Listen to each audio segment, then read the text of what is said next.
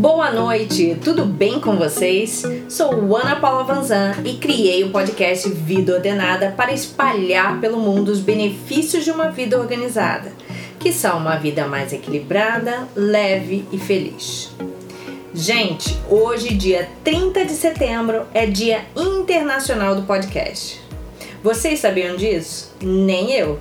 Mas fico muito feliz em poder contribuir com o desenvolvimento dessa nova forma de nos comunicarmos e de ajudar as pessoas. Já faz um ano que toda semana coloco no ar um novo episódio.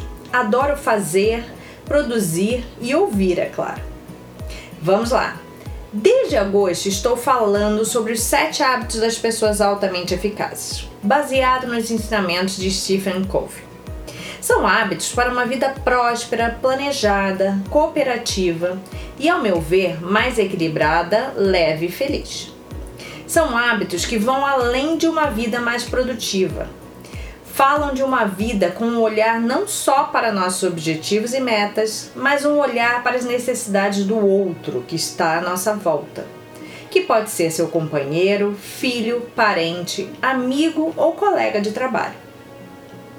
E esse 6º hábito fala sobre sinergia. E o que é essa tal sinergia muito falada e pouco compreendida? Sinergia é quando 2 pessoas agem da mesma forma para atingir um objetivo em comum.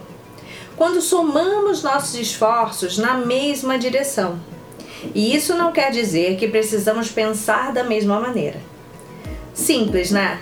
E por que muitas das vezes temos que nos esforçar para estabelecer a sinergia?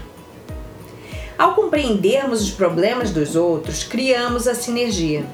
E isso permite criar alternativas e abrir novas possibilidades. Aliás, o episódio que falei sobre empatia tem muito a ver com esse. Ouçam e me digam se concordam comigo. Reunir várias perspectivas e ideias diferentes com respeito mútuo leva os participantes a se sentirem livres e motivados para procurarem a melhor alternativa possível. Esse hábito leva as pessoas a identificarem propostas diferentes e melhores que as originais.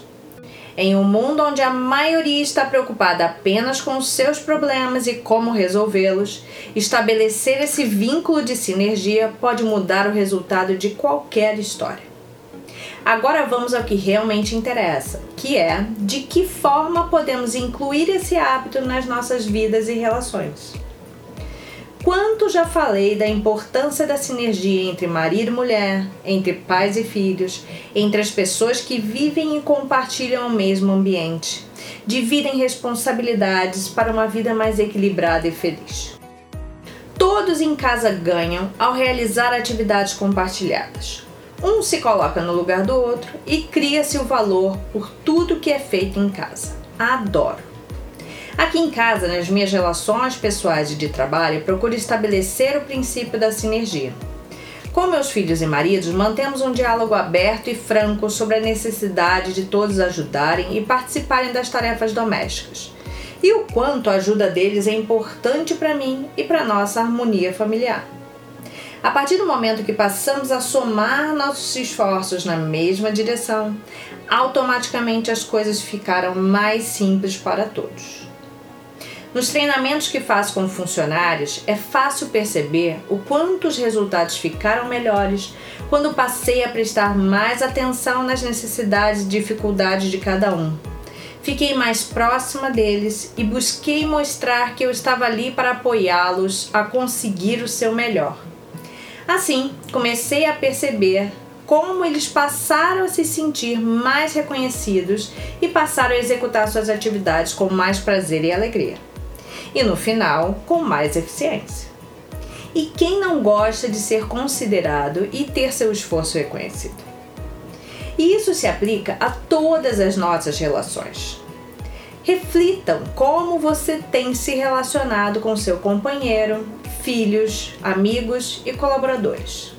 Perceba se não está faltando um pouco de sinergia entre vocês e, caso esteja, busque pontos em comum, objetivos que podem trabalhar juntos, qualidades complementares para começar a introduzir esse hábito na sua rotina diária.